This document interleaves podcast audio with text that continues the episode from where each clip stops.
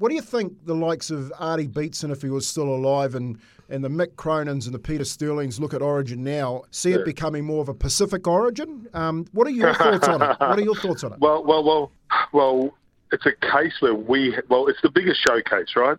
You know, and I've spoken to All Blacks and I've been there, and that's the jersey that they want. So for an All Black to want to swap jerseys and get a Queensland State of Origin jersey, it just shows where that game's at, right?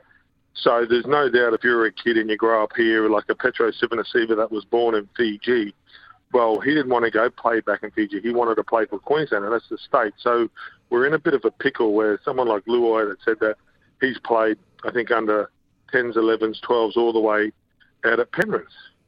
So do you stop him from wearing the jersey of choice? Or if I went over to New Zealand when I was 10, uh, like Stephen Price's daughter, and she plays for New Zealand in netball. So that's the tough one. It's, mm. you know, when the kids have grown up and they've spent, you know, like a lot of their, you know, adolescence years and they've played. But I would love to see the international game grow, right? And watch people like Luai and Papali'i and Sonny Bill Williams and all those great talented players come over and want to represent their country. That I, I, I still see the Sea of Tongan flags when they played against England. I still see the tattoo on some of the players' legs when they beat Australia. I think that's our that's the future of our game. So if we can keep on growing the international game, then they don't have to want to play for Queensland or New South Wales. So Queensland, um, I've always said I'd rather lose being a Queenslander than win having people that aren't born in our state.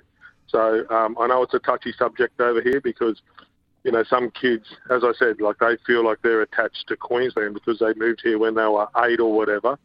Um, so, do you deny that kid the opportunity to play?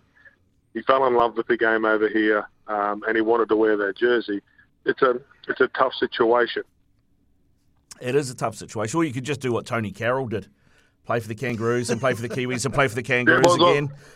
Well, well, there you go. But Tonie Carroll grew up and he played down at the Bay, and Brad Thorn's a perfect example, right? I played with Brad Thorn. He moved over here. He wanted to play rugby. It wasn't in his school, so he played rugby league. He played at North North Aspley. He played all of his rugby league, and there was no rugby union. Like my rugby league union over here, it's an elite private school game. It's not played by everybody. So Brad Thorn had to play rugby league, and he loved it. But I know that when we go into his room, he'd have you know, the old all black boxer shorts on, and that was a dream of his. So, do we stop his dream of going back and playing for his country, or he did both? You know, Sonny Bill Williams wanted to play State of Origin. We disallowed him, but he played all the New South Wales junior rugby league teams.